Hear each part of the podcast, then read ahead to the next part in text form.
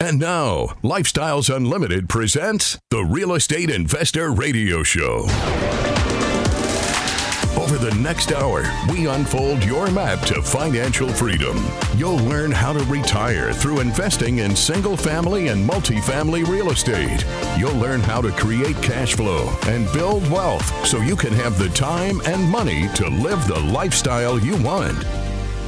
Welcome to the show. My name is Al Gordon, and as always, I'm working on your financial freedom. And I want to wish everybody a happy new year. I am so glad that 2022 is in the rearview mirror. I am looking forward to all of the opportunity that is going to be a, available for me and for you and, and all the Lifestyles Unlimited members in 2023. This is going to be a great year for us to make a lot of money.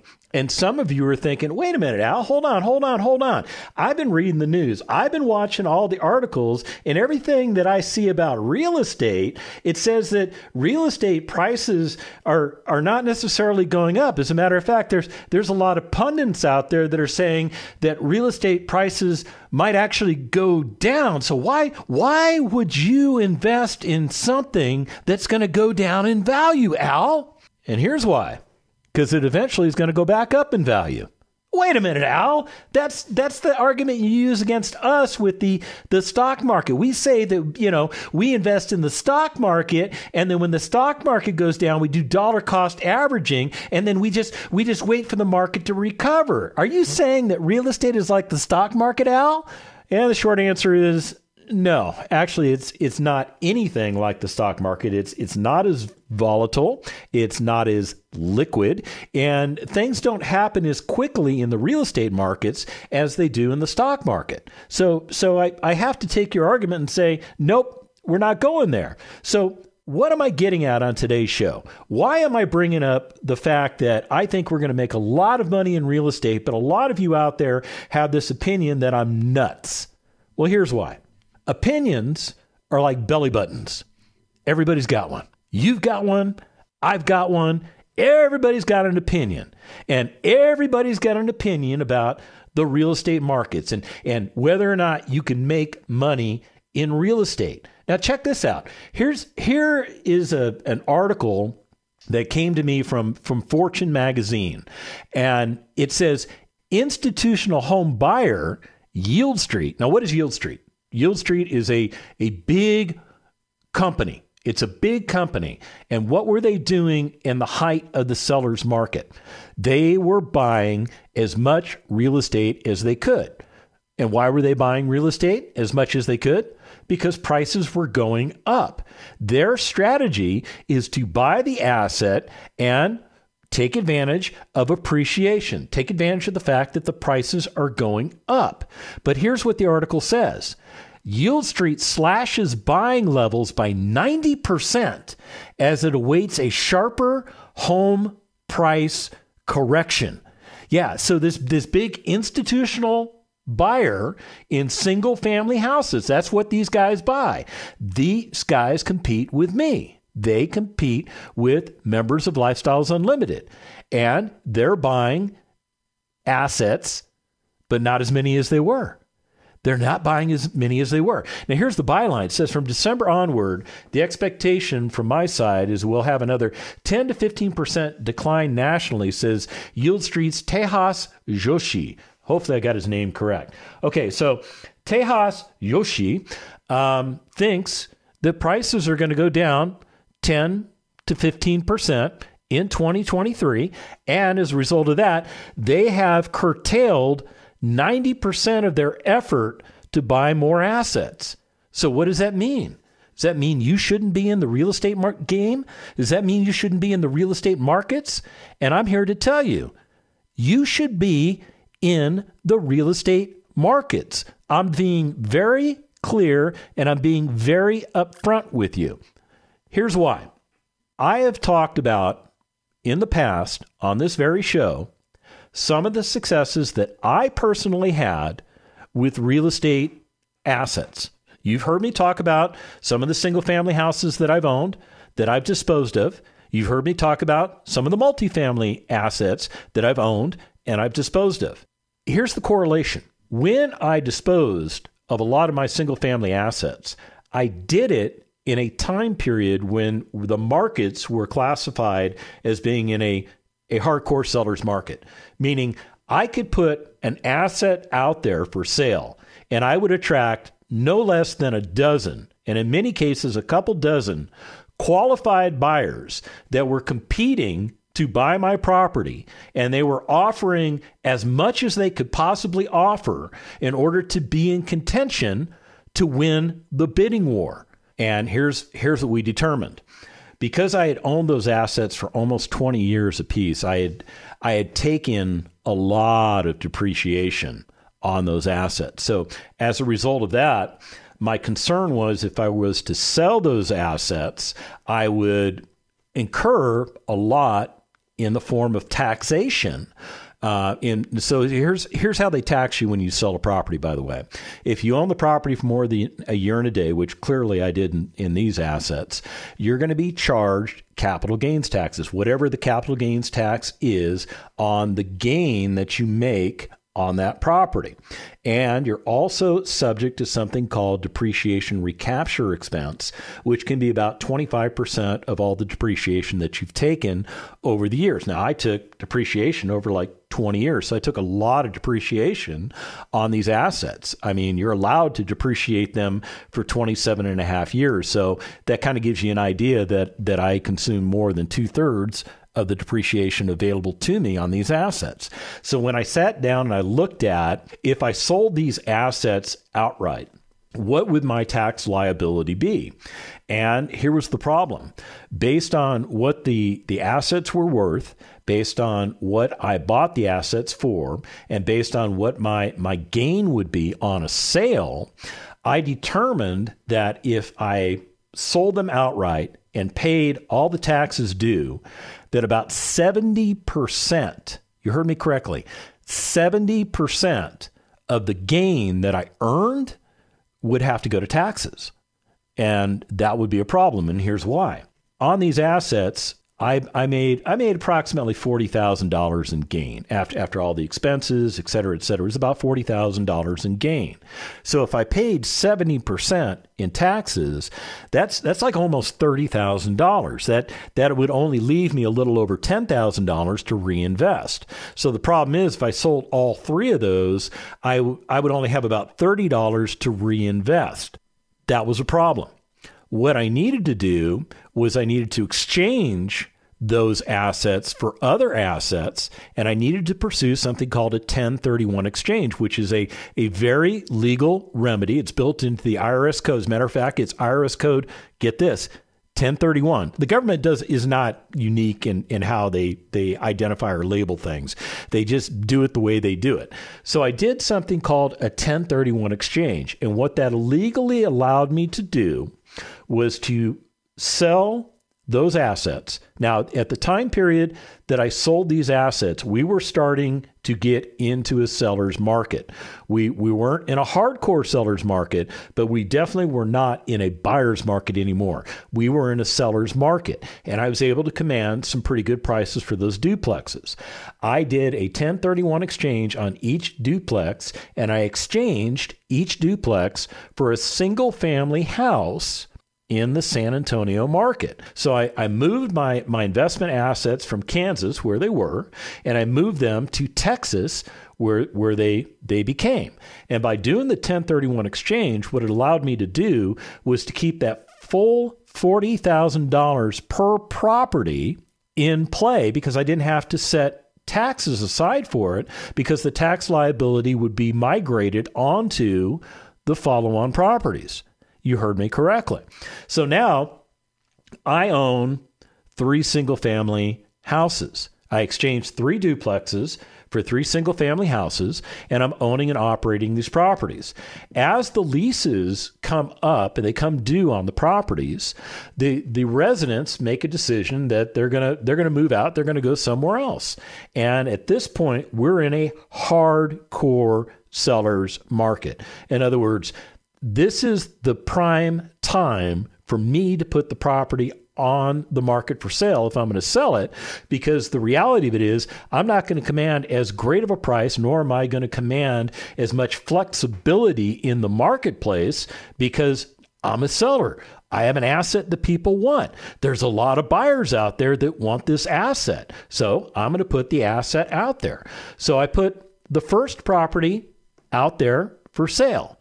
And I, and I waited for like Friday afternoon before a three day weekend because I kind of know what I'm doing. And sure enough, by Saturday at noon, I had at least a dozen offers on the property. And by Sunday at noon, I was close to two dozen offers. We ultimately selected a buyer for the property. This buyer came in and, and, paid even more money for the property than I was asking. Therefore, they won the bidding process, if you will. And I sold that property to that buyer.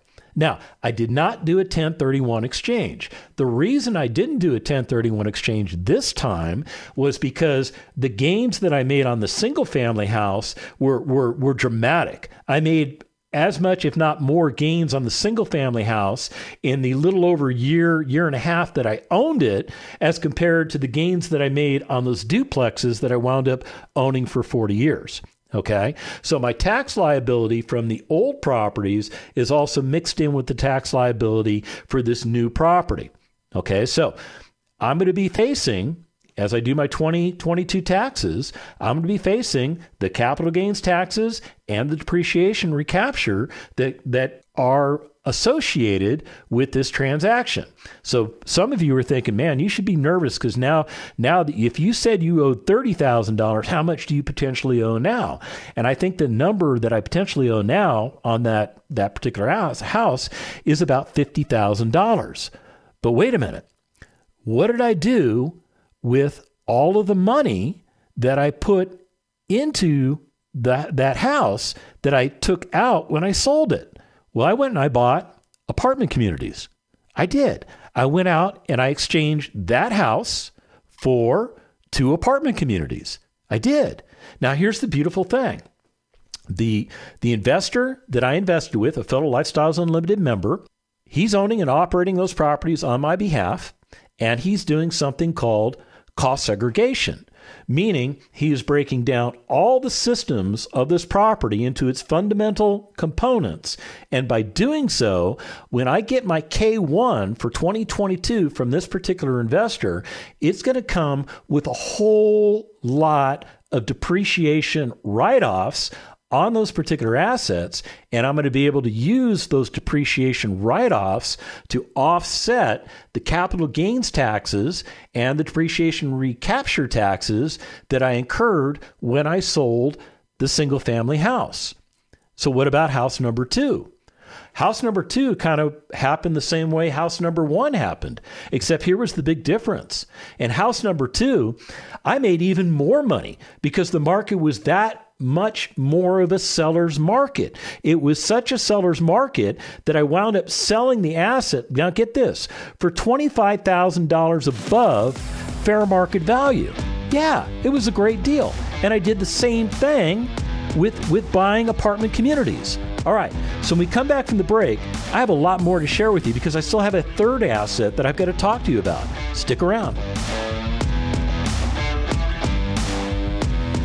Got questions? Call Lifestyles Unlimited at 855 497 4335. The Real Estate Investor Radio Show continues next. Lifestyles Unlimited members share their stories and strategies for success at case study events. If you got laid off tomorrow, what would you do? Would you have to be working at McDonald's or wait to try and find another job with the downsizing the economy? Kept on coming to meetings, even with David Fisher online and stuff like that, but still, we just like, we need to make the jump. So we kept praying for time to get this job done to, to be able to find the properties. How do we find the properties? How do you find the time?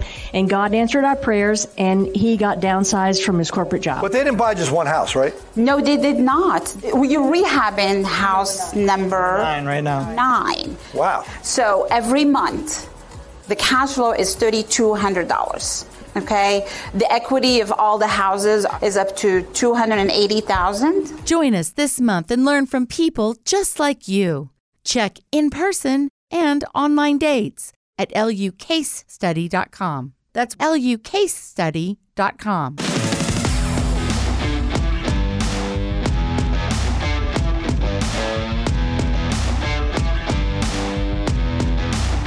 Listening to Lifestyles Unlimited Real Estate Investor Radio Show will change your life. Now, here's your host.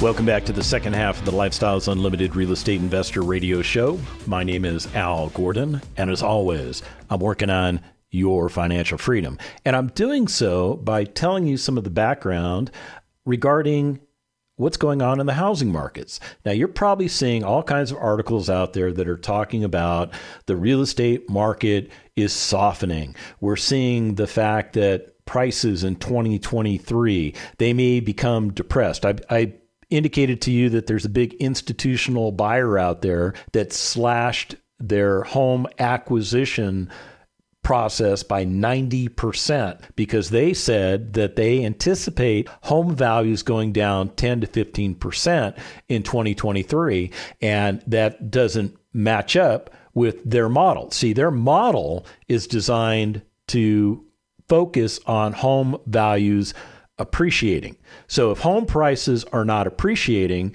it doesn't work for their model. Now, for my model, it works out just fine because I'm buying for the cash flow. I'm not buying for the the appreciation, although the appreciation will eventually be forthcoming.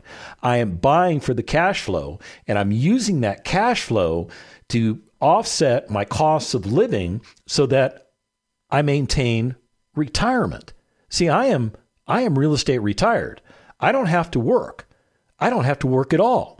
I could I could tomorrow say I don't want to do radio anymore and I could be done. Now, I'm not going to do that to you because I enjoy what I'm doing. This is a passion for me to, to be able to share insights into how to invest correctly with you is, is, is amazing that I get this, this gift to be able to do this. So I do this as often as I can. What I'm sharing with you today is kind of the background on how I was able to capitalize on a hardcore seller's market. And that's exactly what I did. I was able to transact some single family properties, take advantage of the fact that the prices were pushed really, really high. I, I would I would venture to say they were artificially high, but they were there nonetheless. They transacted at the prices that they transacted at. And I think what we're going to see is we're going to see some some cooling off. We're not going to see people coming in and offering, say, $25,000 above the asking price on a $250,000 asset. Yeah. Well, actually, that asset was only about $225,000. But after they offered me an additional 25000 it became a $250,000 asset because pricing is based on what a buyer and a seller agree to. And in those particular cases, I was able to take advantage of a hardcore seller's market. So, when did I buy those assets? Well, I bought the duplexes in, in a relatively buyer's market. I did. I, I got a pretty decent price on them. I just didn't know what I was doing.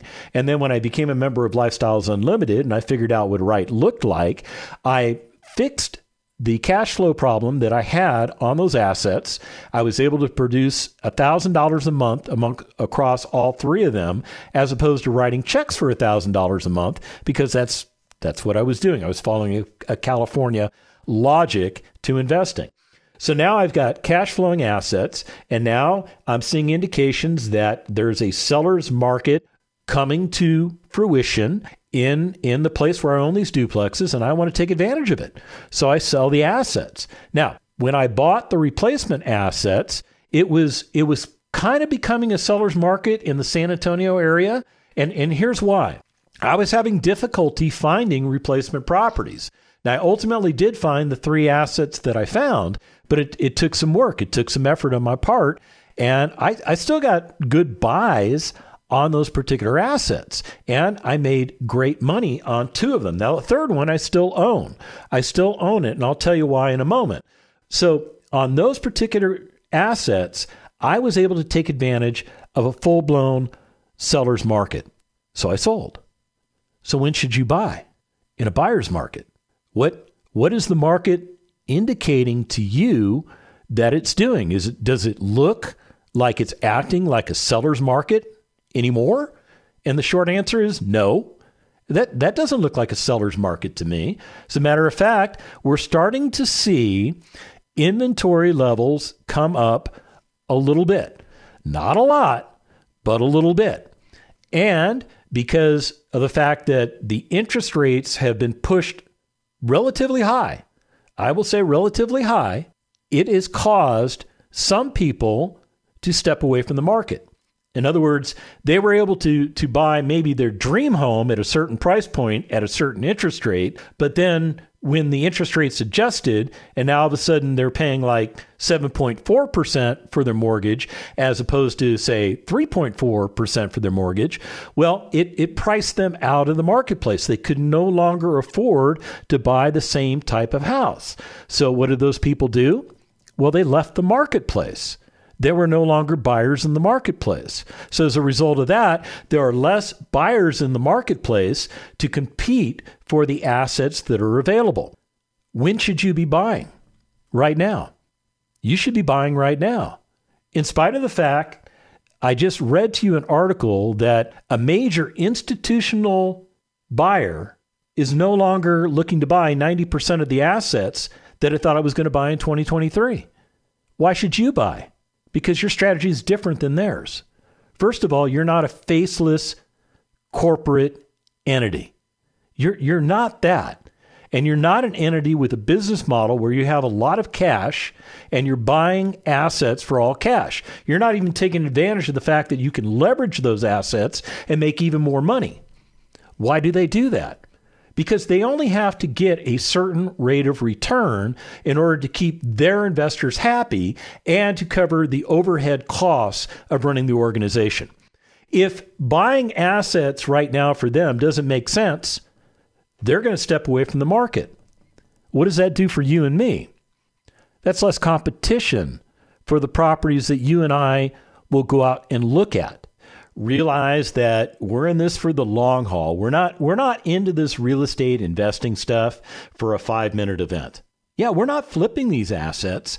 We, on the other hand, are long term investors. So we are subject only to long term capital gains rates and any depreciation recapture that the government may choose to impose upon us. As a result of that, our tax rates are much, much, much more favorable than somebody who flips. When I buy a single family house, I am looking to hold that asset for three to five years. Now, I will caveat my statement and I will tell you that when I bought those three single family houses that I exchanged for the duplexes, I intended to hold those for three to five years. But because the market conditions became so favorable to me to sell my assets, Tina and I decided, you know what? Let's do it. Let's do it. Let's let's sell them off, and let's let's take advantage of the fact that we can get the money out and we can go buy apartment communities because that's really where we want to invest all of our money. The majority of our money is invested in multifamily assets. I'm just being real clear with you. Realtor.com. They did a little bit of an analysis here, and what they're trying to do is they're trying to give you a forecast for 2023. And I, and I love what they say. They say the coming year could be tough for buyers and sellers. Really? What does that mean? If it's tough for buyers and sellers, that indicates to me that we're moving into a buyer's market where the conditions are becoming more favorable to the buyer. Yeah, more favorable. So so what are the key things that realtor.com they point out? Well, the first thing is they're seeing a buying power on the decline. Yeah, what does that mean? It means that the typical mortgage payment will be about 28% higher in the markets because the interest rates have gone up. They have dramatically gone up. As a matter of fact, here's here's their their statistics on the mortgage rates. In 2021, the average mortgage rate was 3%. Average mortgage rate 3%. We haven't seen interest rates like that. I don't I don't think I've I haven't seen them in my lifetime. I think they existed before I was born, but I haven't seen 3% interest rates in my lifetime until I saw 3% interest rates in my lifetime. Yeah, it was great. Ironically, prior to that, from 2013 to 2019, the historical average interest rate was 4%. So the interest rates actually decreased in 2021. And then we had a change in, well, our governmental structures. And we we have a new president, and that new president changed some of the things that the old president was doing, and that triggered a bunch of financial events that I'm not going to get into, but that caused us to get into the current recessionary period that we're in. And yes, I'm going to use the term recession. I know what a recession is. I have two business degrees. I know what a recession is. It is two quarters of declining GDP. We hit that in 2023 even though people are starting to say, well, we might see recession in 2023. No, folks, you're seeing recession right now. And you're seeing recession coupled with something called inflation. Look, get over it. It's here. It's going to be around for a while. We have to operate around it. It's as simple as that. Okay, so what did that cause? Well, that caused the Fed to, to try and address interest rates. So what did they do? They went to the Kurt Volker plan from like the 1970s, and the only thing they know how to do is raise interest rates. So they started jacking up the interest rates. So at the beginning of 2022, the interest rates went from a low of 3% up to 5.5%. And by the time we got to the end of 2022, that's like last week, right? They were at 7.5%. 7.5%. And you know what? They're not done. They're not done because they're still talking about raising the discount rate, which will affect the mortgage rate. We could see 8% interest rates in the housing market. So, what does that do to pricing? It puts downward pressure on pricing. And here's why people that want to buy real estate assets that will get a loan can only afford so much of an asset. And at a 7.5% rate, there's only so much that they can qualify for. It's just the way it is. If rates go up higher, they'll be even more affected. They'll be able to afford even less house. How do you get them to a point where they can afford more house? Well, the prices have to come down. The prices have to try and mirror what's going on with the interest rates so that now you can put affordability back into the marketplace so that people can buy. And if they can't buy, what happens to the market? It stagnates. It stagnates. It becomes, get this, a buyer's market. When should you be buying in a buyer's market? Doesn't matter if prices are going down. You're not concerned with losing 10 to 15% in value because you're buying the asset for the cash flow properties. Now, think about it. You've got an asset that's producing $400 a month in cash flow. Let's say you need $4,000 a month to operate your household. How many assets do you need? You need 10 single family assets producing $400 a month each to retire yourself. How long does it take you to get to 10 single family houses? Well, it depends on your financial situation. It depends on where you are in your life. It depends on what you've done in the past, how you've either helped or hindered your financial situation. It depends on how much money's sitting in that 401k that's not doing anything for you. You can actually extract all of that money. You could go out and buy 10 single family houses. You could get it done in a year and you could be retired at the end of the year. At the end of 2023, you could be retired. It's plausible. And you do it in a buyer's market. And then you hold those assets and you wait and you continue to operate those assets. And eventually, we're going to migrate out of a buyer's market. We're going to move more towards a balanced market. And eventually, we will start moving back towards a seller's market. Now, when's that going to happen? I have no idea. I have absolutely no idea. But this is what I do know I can study the price trends over the last 100 years with real estate, and I can tell you that over the last 100 years of real estate pricing trends, there have been situations where we have been in a buyer's market, there have been situations where we've been in a seller's market, and there have been situations where we've been right in the middle, that, that balanced market. It's going to happen, folks. I'm I'm just being honest with you. Not that I would lie to you, but I think it's important for you to understand that you're buying today to harvest future gains. You heard me correctly. You're buying today to harvest future gains. This is the time period where you should be loading up on real estate. I'm serious. In 2008, when the big meltdown happened, remember 2008? I was materially affected by it. You were probably materially affected by it. Most Americans were materially affected by it. Almost destroyed me financially. I'm serious. Almost destroyed me financially. When did Lifestyles Unlimited members start making the biggest gains in the entire 32 years that we've been around? In 2008. They started buying assets in 2008 when the property values were in decline. They continued to buy more assets in 2009 when the property values were still in decline. They bought even more assets at lower prices, by the way, in 2010 because we were still in a decline. And then they owned and they operated those assets in 2011, in 2012, in 2013. And then some people made decisions that they had hit their pricing goals and they started selling their assets. That's when it starts to become a seller's market for you.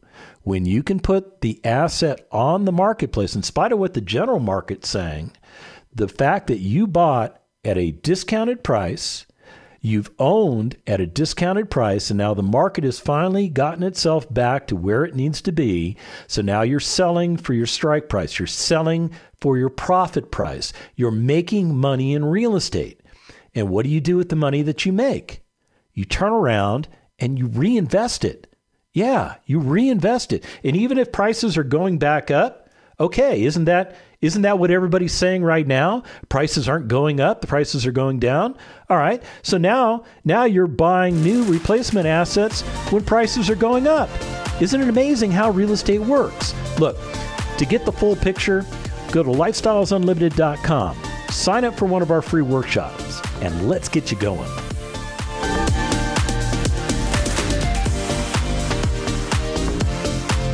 Thank you for listening to Lifestyles Unlimited's Real Estate Investor Radio Show. Ready for more of the map? Visit lifestylesunlimited.com. Explore our videos and articles. Click on the radio tab to access past show podcasts, view the radio show schedule, and listen to our best of radio shows. Want to continue the conversation? Follow Lifestyles Unlimited on Facebook today. We want to meet you as well. Sign up for a free workshop at lifestylesunlimited.com. Until next time, remember, it's not the money, it's the lifestyle.